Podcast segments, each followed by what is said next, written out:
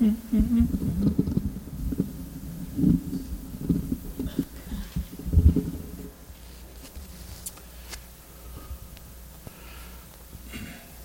I'm concerned. I'm, I'm looking up at the clock, and if you're not careful, you're going to get out of here on time.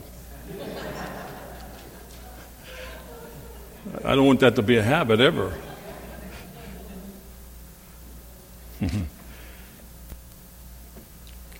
Want to talk to you this morning about a royal love. It's a royal love, my friends. Listen to it in John chapter um, 13. We know the scripture well. But I started ahead of it. I was only going to do 34 and 35, but I wanted just to see that in the midst of everything going on in Jesus' life at this time when he said this, he took time. He took time to give us a, a very good um, lesson in who we are as his followers.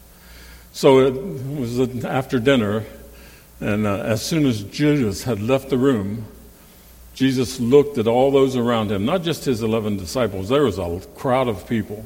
But he looked and he said, The time has come for the Son of Man to enter into his glory, and God will be glorified because, because of him. And since God receives glory because of the Son, he will give his own glory to the Son, and he will do so at once. Dear children, He's talking to us now. He's talking to us. I will be with you only a little while longer. And as I told the, the Jewish leaders, you will search for me, but you can't come where I'm going. So now I'm giving you this new commandment. Very pointed. Love each other. Do you know why he had to say love each other? Because those guys, those 11 guys, didn't love each other. If you listen to it, Peter loved whom? Peter. you know, James and John loved who? James and John. And worse than that, his mother only loved them. They forget the rest of them. And he had to say to them, Love each other. Then he says, I want you to love them just as I have loved you. You should love each other. Your, your love for one another will prove to the world that you are my disciples. My friends, as you know, this is the word of God for all of his people. Praise God. I want to just talk about a little bit about living a, a, a, basic royal law that we think we don't have to do. Um, James calls it a royal law, if you want to write that down in James chapter 2, verse 8.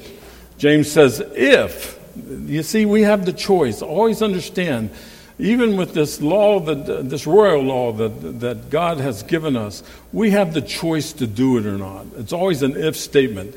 If you are really, if you really seek to fulfill the royal law according to scriptures, James says, the law of, of uh, loving your neighbor as yourself and loving God with all the, that you have we, we have a hard time today doing that. I think for the past 2,000 years and long before that, but we have a hard time doing that. Today, entire churches, entire, entire churches make a statement that they are not going to love everybody.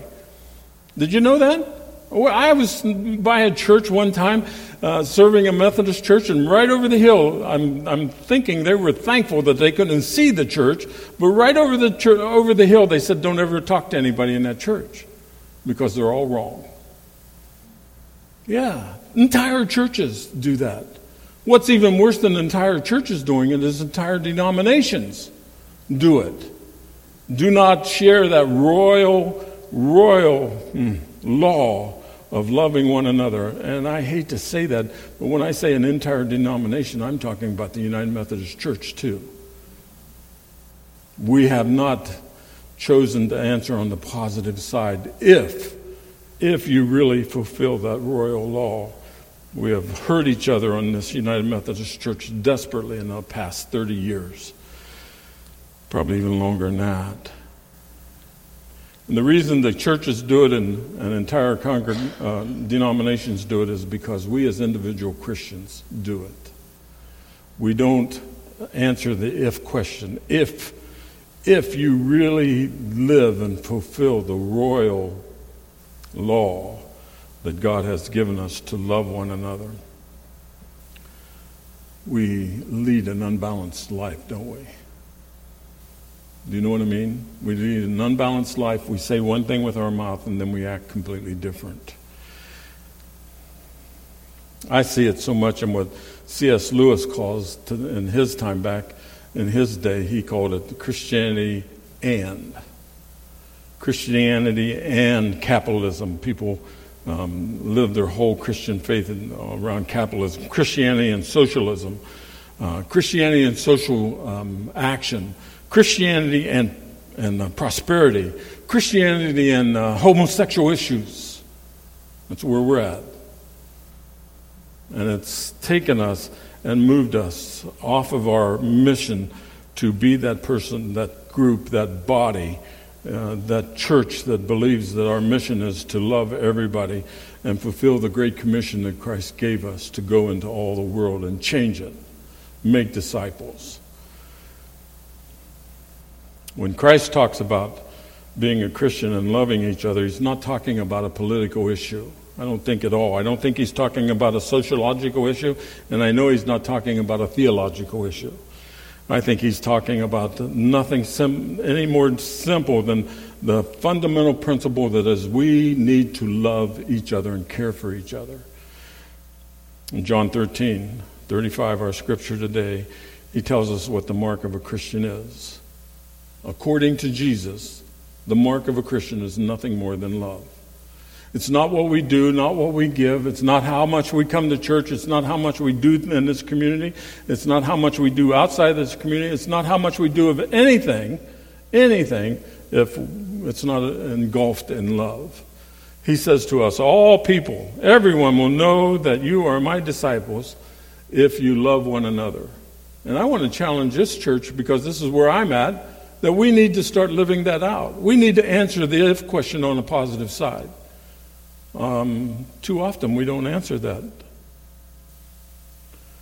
that question. I, I need you to know. I need you to know that loving God, loving our neighbors, loving ourselves is unique.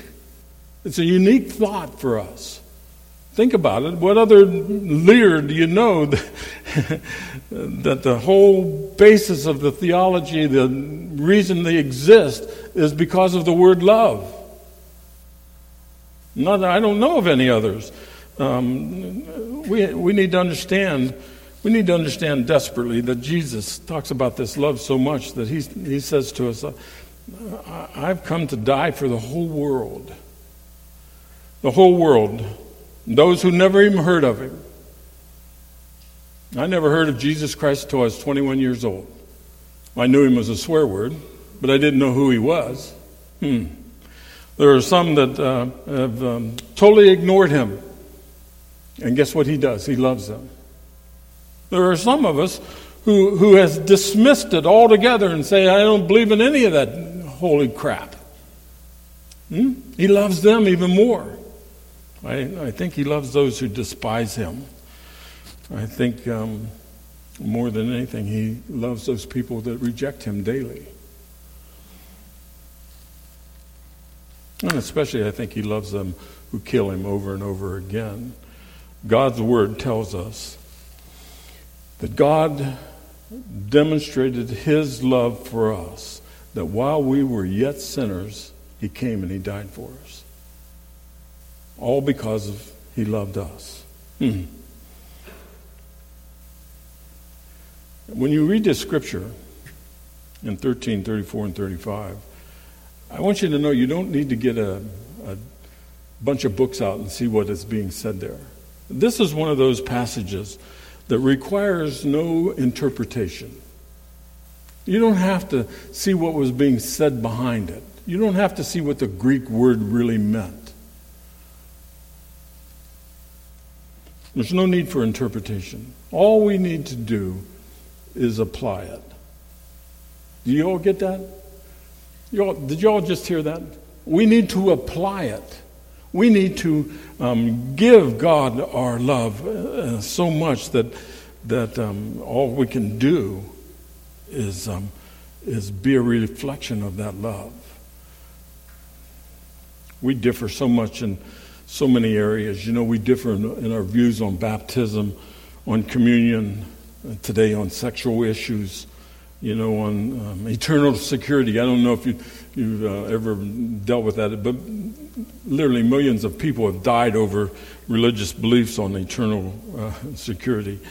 Um, we, we differ on music. We differ on whether a pastor should wear a robe or not, you know.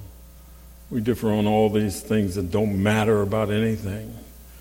But the one subject that I think we can't differ on and can't disagree on is this that Jesus told us plainly in simple language that if you're a, if you're a believer in me, then we are to do what I did to you love one another.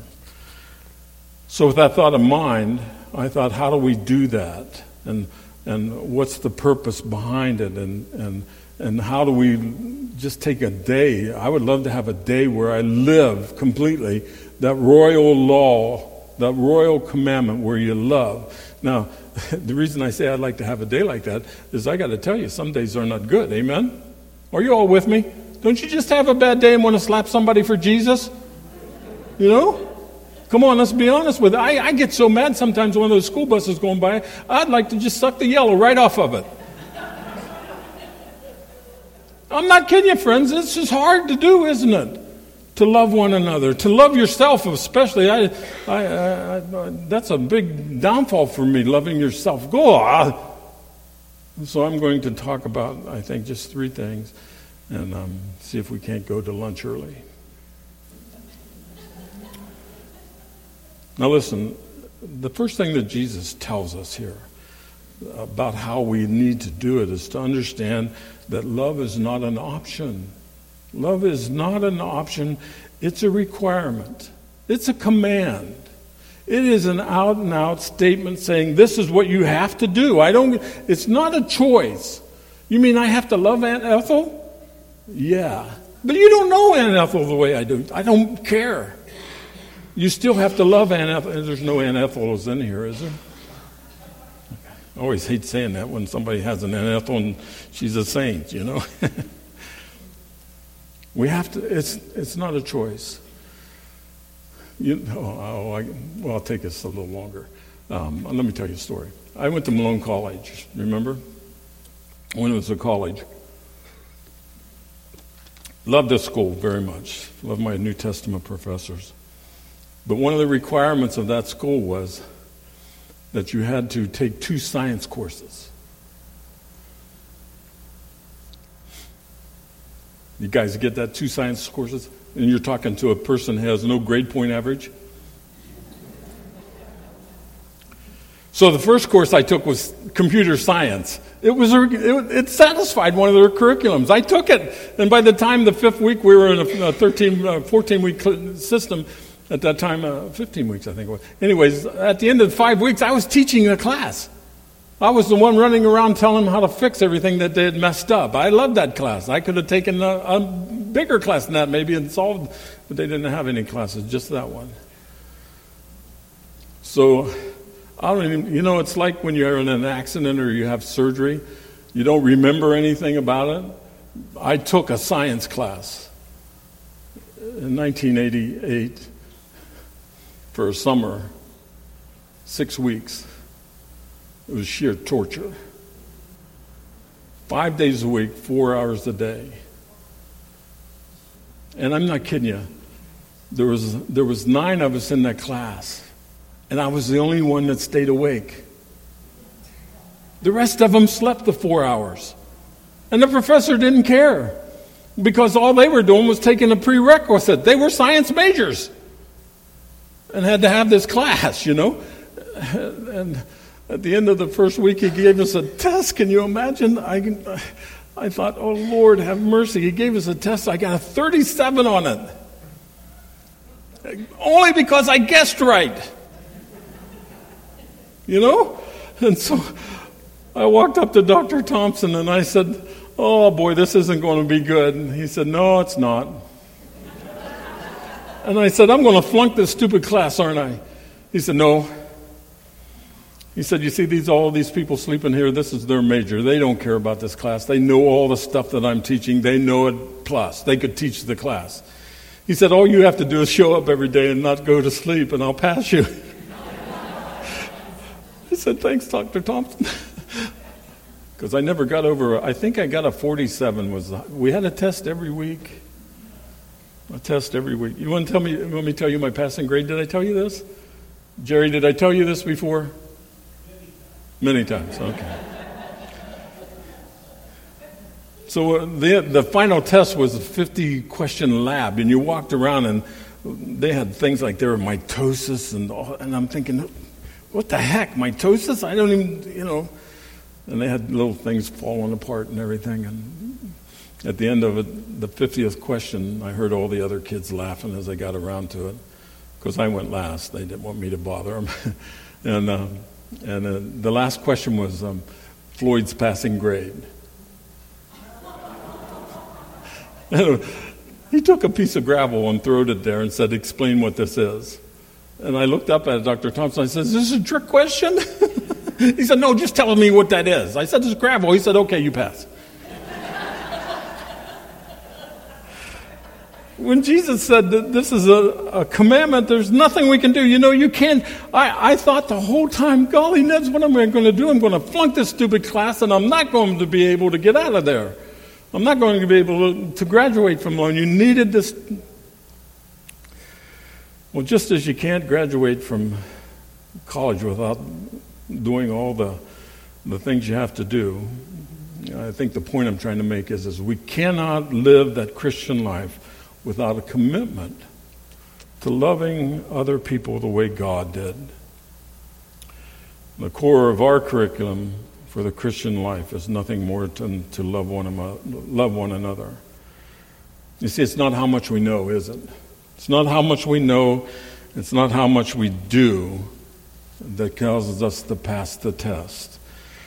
Paul said to us, If I speak in if I speak with um, the tongues of men and of angels, but have not love, I am nothing more than a clanging bell or a resounding gong. If I give all I possess to the poor and surrender my body to the flames, but have not love, literally I gain nothing. Gain nothing. 1 Corinthians 13. If we are to be faithful Christians, you and I cannot pick and choose who we love. We can't. We can't. We have to love more uh, and understand that love is more than an option. It's that entry level requirement that I had to learn was there to being a Christian. Jesus said to us very simply, A new command I give you love one another. My goodness, friends. Let me tell you what else he teaches us. He teaches us that love is not an abstract idea. It's not something hanging out there that we don't really need to worry about. But he tells us it's a matter it's a matter of following him and his example that we get where we need to be. In verse 34, he says, I want you to love everybody as I have loved you so that you can love one another. Jesus didn't just tell us abstractly how to do this, he showed us how to live it. I mean, he showed us, friends. His love showed us that you have to be sacrificial. Jesus was lay, willing to lay his life down um, for his for folks. I want to tell you, we need to be willing to lay our lives down, not only for Jesus but for his people too. Anytime somebody says something about you, I, I, I don't buy into it at all. I defend you guys crazily. It's happened too much too. His love is sacrificial, but he told, shows us also that it's merciful. He loves us knowing that we will never be perfect like he is. And he still loves us and still forgives us and, and, and accepts us as the way we are and the way we will be if we just uh, answer the if question on the positive side.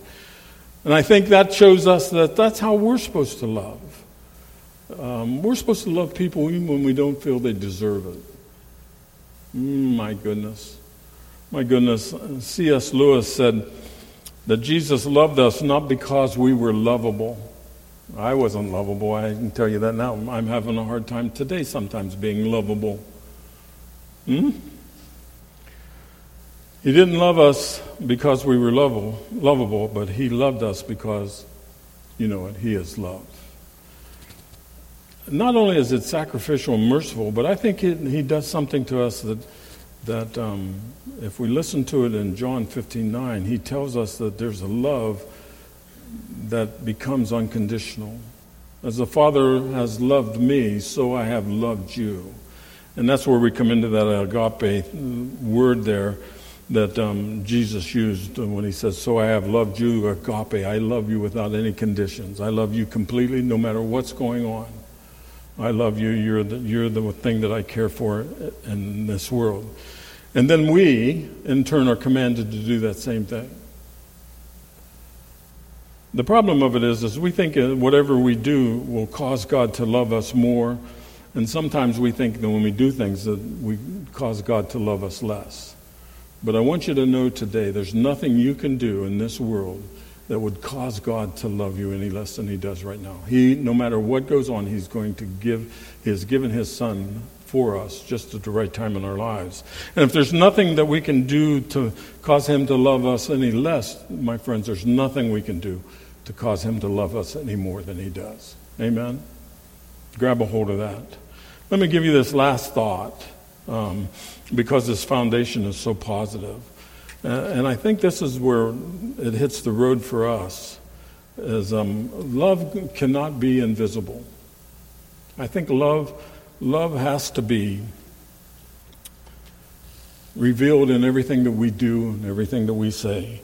He says that everyone will know that you are disciples, my disciples. And then here's the qualifier if. You see, there's that if. We have the choice. If you love one another, I say we have the choice, but in all honesty, we don't. He puts that if there because we have free will, don't we? We have free will to do this. It's hard for us to understand that our love shows not just in the things we say, but how we respond to things. Um, the world will recognize us how much we love because of, of um, how we treat each other, how we talk about it. I was with a group of pastors one time, and a friend of mine, a pastor, told me, told us, told us that he says, you know, I, I love this congregation that God has put me in, but I just have a hard time showing them showing them that love. And I thought, oh my. Since I've had the lesson through the Holy Spirit and Phyllis Ann of how you love somebody, I, I didn't quite understand what he was saying. But he said to us, How do you think I get over that? And then the next thing I hear us all saying to him was that you're talking about an emotion. An emotion and emotion causes us a lot of problems, doesn't it? Especially on the internet today. Doesn't emotion, how do you read an emotion into a text? Well, I can, I'm thinking people are ticked off at me. I, I send out an email and they send me back a curt answer, and I'm thinking, well, shoot, shove it up your nose, you know? And that's what he thought. He thought that what he was talking about, loving his congregation, was a, an emotion because he was going on the, on the sense that if uh, everything was going okay, they, they loved him, you know, they cared for him. Well, things don't go okay, do they? Wouldn't it be nice if they, everything went okay? But it doesn't. You see, I don't think um, um, what Jesus is talking about here is an emotion. I think what he's talking about is an action. Is an action. I think your job and my job uh, to follow through in our life, to love our friends, our neighbors, our children, our spouse, uh, the person whose dog leaves that big present every week, you know, and, and um, all the things that are going on, is that um, we are to, are to, no matter what it is, is to reflect the love of Jesus Christ that He has given us. That when people look at us, they don't see the emotion, they see the action of love. It's that whole thing of Forrest Gump. Remember Forrest Gump? Stupid is as stupid does. so it is as love is as love does. I don't think the world has any way knowing about the love of God if they cannot see it expressed in His people. And I think in the church today we have a hard time with that. And it reminded me of that old saying, you know, the old saying, the world will not care how much we know. The world will not care how much we know until they know how much we care. Amen? You all with me on that? You know, they don't care how much we know. They want to know how much we care for each other. And they see it, you know. They see it. Love is God's uh, method, I think, of winning the world to Christ, and we need to grab a hold of that. You know, I was, uh, uh, I was many of us were flower ch- children, weren't we? Of the 60s. anybody here remember the love and peace and brotherhood? Uh, anybody with me on that? Jerry, you, you were too old. No, you were right there, yeah.